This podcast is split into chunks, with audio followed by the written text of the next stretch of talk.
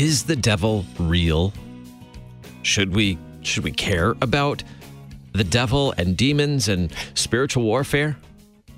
You're listening to Faith and Family. I'm Andy Bates. Thanks to our friends at Concordia University, Wisconsin for supporting Faith and Family. Find out more about them on our website, kfuo.org. Look for CUW in the sponsor section.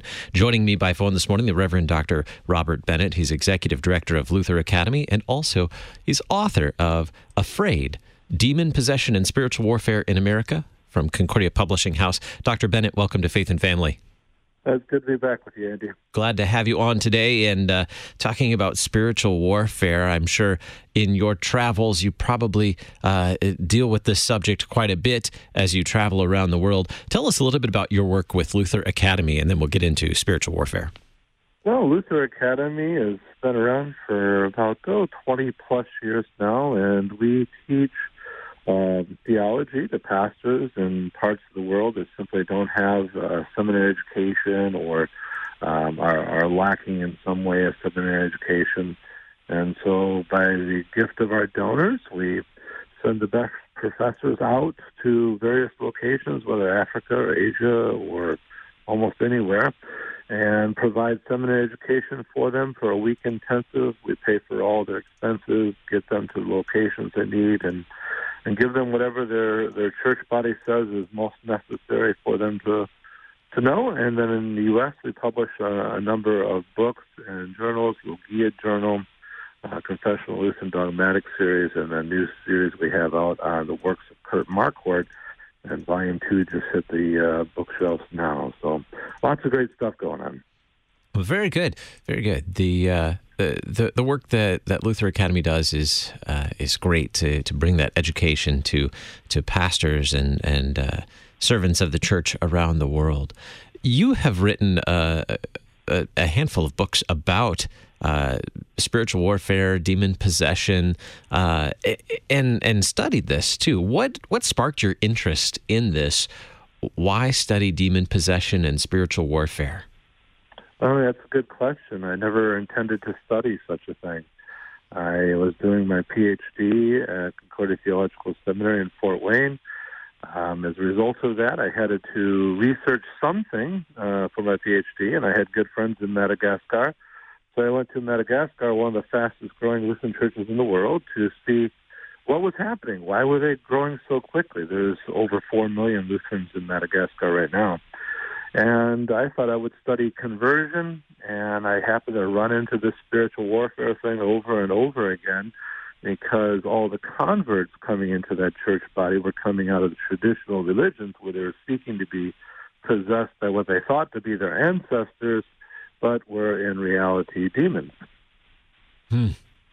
So you were seeing this really firsthand. Yes, yes. Like I said, it wasn't something I had planned to write about. And as a result of this, I did my dissertation. My first book is I Am Not Afraid, Demon Possession of Spiritual Warfare. That's based on the dissertation. And then the second book that you had already mentioned uh, is more dealing within the United States. What is spiritual warfare? What, how do you define spiritual warfare? Spiritual warfare is, is maybe best understood as something that happens to us. Um, you know, of course, in, in terms of theology, we talk about the fact that we have an old Adam, that part of us that is that is born in sin. Ephesians two talks about it a bit. Um, spiritually dead, uh, following the uh, the ways of the one who leads those in the disobedience. So we're born with that. As Christians, uh, as, as we hear that gift of faith that comes to us through the word of the sacrament, uh, faith is created within us, and so now we have a really a kind of a, a dueling personality. We have the uh, old Adam that continues within us, and that the new Adam that wants to do good, wants to follow the ways of God. And so we have our own internal um, spiritual warfare that we're, we're going to be facing between that old and that new Adam. However, in addition to that, we have the devil and his demons who are already, as, as I mentioned in the Ephesians 2 verse, aligned with that old Adam and, and spurring him on and, and causing problems. So, so we're always, all of us are engaged in a form of spiritual warfare, and not the, the spooky, TV stuff, but just the fact that uh, we are sinners who live in a sinful world, and the world, uh, our own sin, and the devil are constantly assailing us, as Luther would remind us. Why should we care about spiritual warfare? Why does it matter? It doesn't seem to be real prevalent in the United States today. I know you mentioned you you witnessed it when you were in Madagascar because it was a really a, a, a an out um, what was it? It, it was it's closely related to the uh, the the culture. the culture and the, the natural religion there. Why in why in America should we be concerned about spiritual warfare? Well, you know, it's interesting you had mentioned, well, it's really not that prevalent here. And, and it's actually the complete opposite of that. Uh, that's why I wrote that second book that you mentioned, I Am Not Afraid Demon Possession, Spiritual Warfare in America.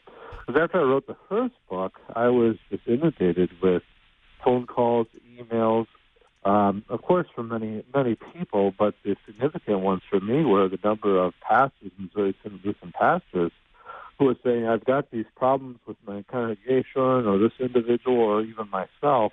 What do I do? And, and that's why I wrote this, the second book. So it is actually quite common, and it's becoming more common as people uh, are leaving the traditional faith and, in, you know, kind of creating their own faith. That the whole idea of I'm spiritual but not religious, which basically means I can incorporate any type of spirituality into my into my worldview that I choose. And by doing so, we're really kind of falling back into ancient uh, pagan practices and really becoming animists in our own right, much like the traditional religions that we would find in, in Madagascar and Africa and other places. But even biblically, uh, 1 Peter 5, 8 to 10, is very clear that we need to be sober minded, we're to be watchful. Peter tells us our adversary, the devil, prowls around like a roaring lion seeking someone to devour and, and, and tells us this is happening to all of our brethren um, around the world. Uh, and there are many other passages that would remind us of this very same thing. I think even Luther, as he's writing, uh, as we find in his large catechism, he really is paraphrasing First Peter and telling us that if we don't realize that we're in a spiritual war, um, we're very open to attack. Not that we should be afraid of these things, but to simply realize that this is going on and to be aware of it so we're not caught off guard. You mentioned the the devil and uh, is the devil real? There are many times in in North America we like to think that there isn't really a devil. There's just a kind and gracious God. Uh, there isn't really a devil. Is the devil real? Well, you know, it's, it's, I guess as, as a Christian, if you ask yourself this question, you got a pretty big problem, because in First John chapter three verse eight, we're told that the very purpose for Jesus coming, the Son of God coming, was to destroy the works of the devil. Um, if we were to look at the Gospels, we would find account after account of instances of Jesus dealing with demons and, and the devil. And so we would, really have to deny Scripture itself uh, to deny the activity of the devil and the reality of the devil. And then, as I mentioned earlier, the First Peter verse, and there's many other verses we could talk about if we wanted to, that remind us that this is an ongoing thing, even after the crucifixion, uh, resurrection, um, ascension, Pentecost but the devil is still active as lion. Um, to be sure, he's a defeated foe, but he's still seeking to cause harm. What is the activity of the devil? How does the devil and, and, and other demons how how do they attack people of uh, the Christian faith? How do they attack them? What is their uh, activity?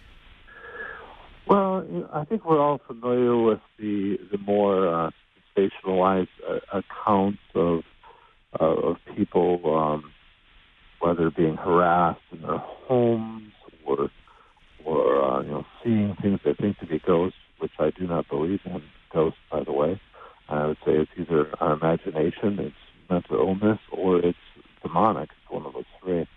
But idea that it's an ongoing, um, ongoing situation in the world.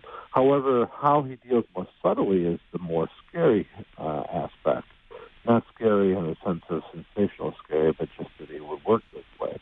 And I would say that the devil operates in the continuum between two things, between fear and lies. If the devil can make us afraid of something, he can control us through fear. If the devil can convince us of a lie, he can control us by that lie, even though it's it's not real. And so works in the majority of our lives. Occasionally, um, you know, it'll be a little bit more pronounced, and, and you will have, uh, you know, the devil harassing individual people.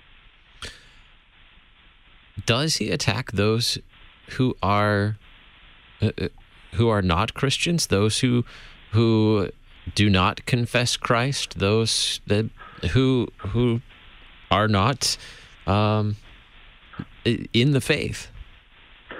Sure, but uh, I would say in a different way.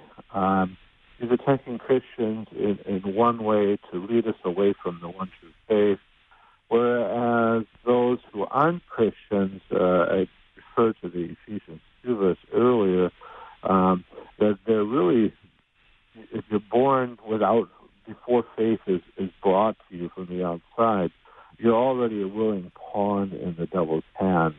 And so he, he plays with people. Uh, you look at traditional religions, for instance, he, uh, he forces them to uh, provide uh, sacrifices to him, um, to to give of, of what they have, uh, uh, harasses them in, in, many many ways, um, in, in, a way to to to continue to to hurt them. I mean, they are remember, all of us are created in the image of, of God.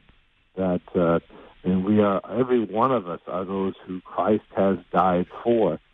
But whether that faith has come to us or not, it doesn't change the fact that Christ has incorporated all of us into His uh, into His death. Uh, we do talk about how faith needs to come to us through that word, but in God's eyes, um, we are all His children, and so if the devil can destroy his children, uh, cause them grief, uh, he really does so to, to to simply do what the devil does.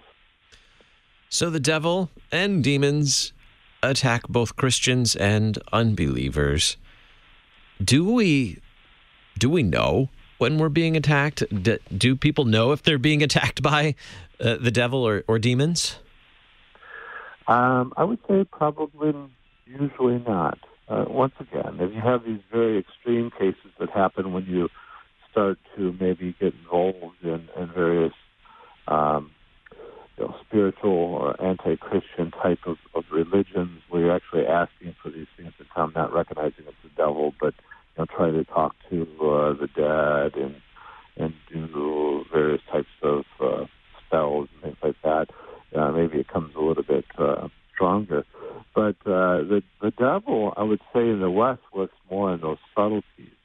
And that's going back to that fear and lies understanding of of controlling us in ways that we don't even recognize um, that we are being controlled. For instance, uh, if I know that it's necessary for me to go and serve my neighbor in a particular uh, act that's necessary, that they, they need me, maybe I see somebody drowning, or I see somebody uh, you know, hurting or, or hungry, and uh, and so uh, I start to have a, a kind of a, a wondering if if I should do this, maybe it'd be harm to me or whatever the case is. Uh, Luther would tell us the devil's even acting uh, in in moments like that. Indeed, remember we must remember that our, our own sin is is is is involved there, but the devil is just kind of like the the uh, frosting on top. He comes in and even causes uh, more difficulties in such ways. So yeah, probably the more dangerous attacks of the devil are the ones that we don't recognize. And once again, Peter tells us, be, be sober-minded, be watchful. Recognize that we are in this battle. Don't be afraid of it. But if you recognize that somebody may attack you, you're going to be watching out for those attacks to come.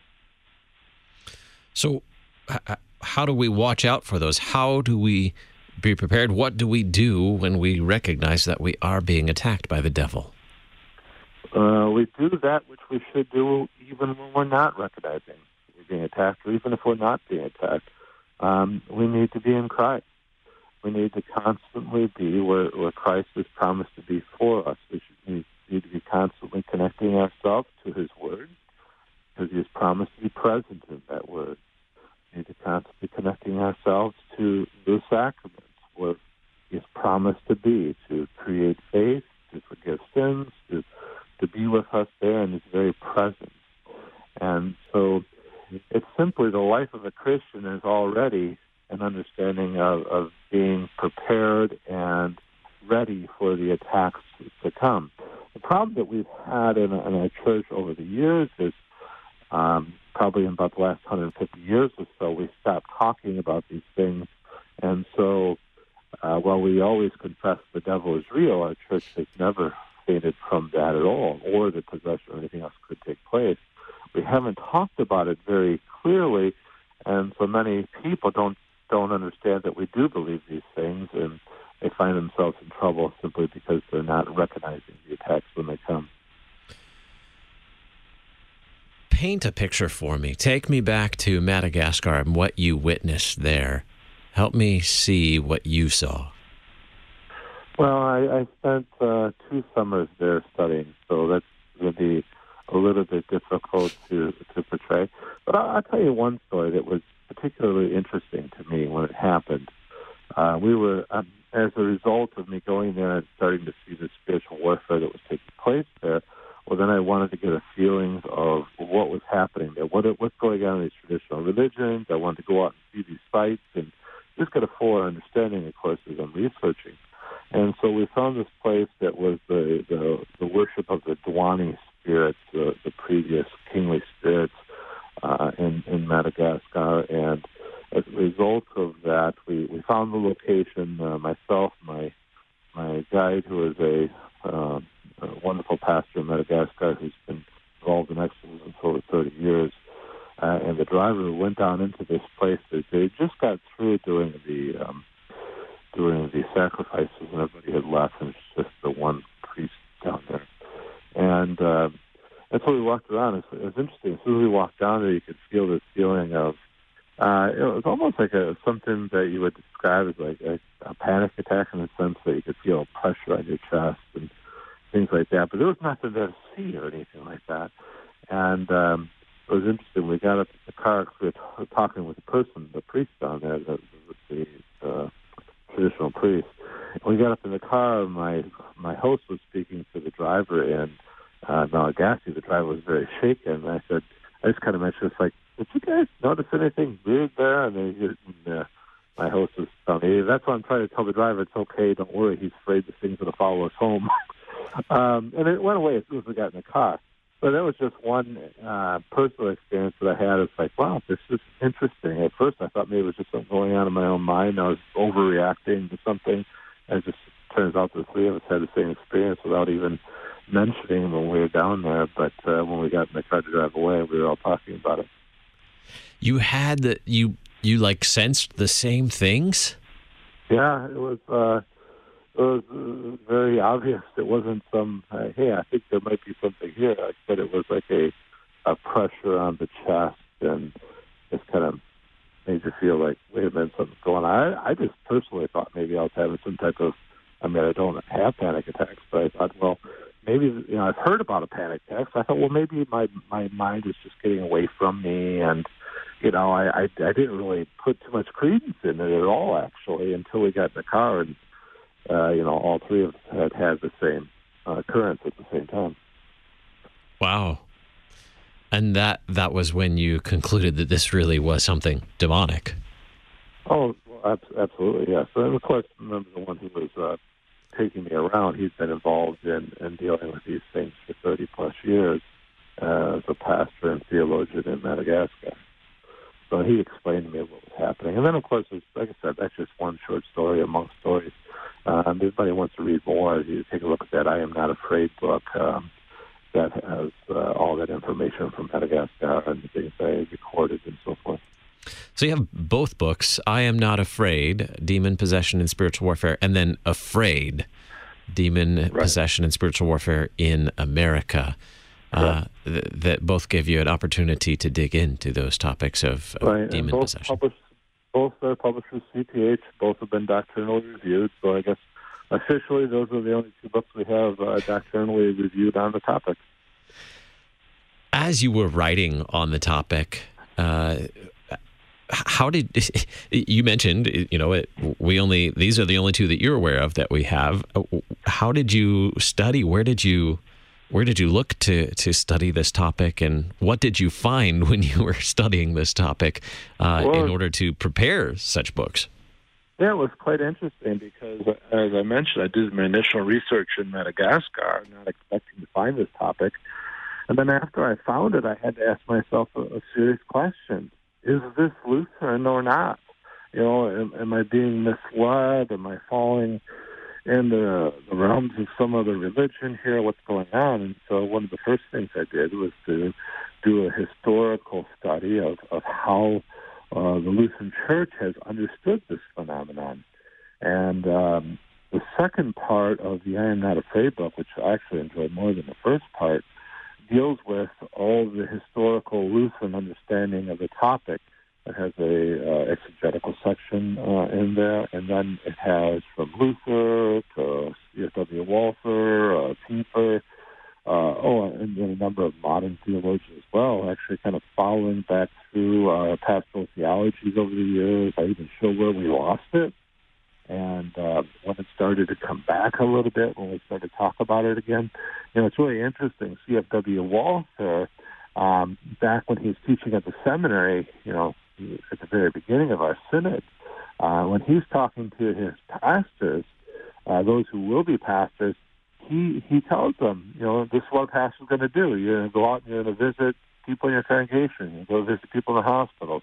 You go visit people in in jail, people who are being led astray by false religions uh, and, and temptations of their old heart. And then finally says, and, and those who are physically possessed by Satan. But he says it like it's just one of those things that a pastor does. It's there's no like, oh no, here we're going to talk about the devil. It's it's just like, yeah, this is what pastors do. And that goes back to the beginning of our synod here in the United States. And it isn't until, you know, oh, probably around the 40s and 50s when we really, really start losing it, but we really start, but it already starts to drop out before then. Is there a danger in sensationalizing the the topic of of demons and spiritual warfare, like like in movies and uh, it, well, it's it's October. Uh, is there a danger in sensationalizing the the ideas of of demons? Sure, uh, probably on a couple different um, um, areas. Uh, one one area might be putting too much, giving the the devil and his demons too much authority. Uh, one of the things I talk about whenever I talk on this topic is I, I say we got to beware before we proceed about two things. The first is denying the devil, which we've already talked about, and the second thing we need to be aware of is giving the devil um, too much power, uh, thinking that somehow the devil is controlling everything. Um, he's not. He's a defeated foe. Um, you know, Jesus tells us uh, in John's Gospel, chapter 12, that uh, at his crucifixion, now is the time of the ruler of this world to be ekbalo, this is cast off. But really, it's the same word as exorcise. So we, we need to avoid um, overemphasizing these things. And also, sometimes they make us, uh, you know, we turn them into fantasy where the devil becomes this fictional character on the other side of it, where now it's just uh, Hollywood fun, and we forget that the devil is active in the world. And as I mentioned, most of the time the devil is going to be active in very subtle ways, not in these more sensationalized, magnificent ways. It's going to be in those very subtle things of, of normal life. And I understand you'll be addressing these topics in a webinar tomorrow at 1 p.m. Uh, check out lcms.org slash RSTM. You can find information on the rural and small town mission webinars that uh, take place each month, and you'll be the speaker for that, speaking on this very subject, spiritual warfare. Uh, you can find out more about that at lcms.org slash RSTM. My guest today, the Reverend Dr. Robert Bennett. He's Executive Director of Luther Academy, also author of Afraid, well, I am not afraid, Demon Possession and Spiritual Warfare, and Afraid, Demon Possession and Spiritual Warfare in America. Dr. Bennett, thank you so much for being my guest today and helping us dig into this subject. Well, thank you very much, Andy. I enjoyed it. Coming up in just a little bit, we'll continue conversations here on faith and family. We'll revisit a conversation on parenting in the internet age. You're listening to Worldwide KFUO, the messenger of good news.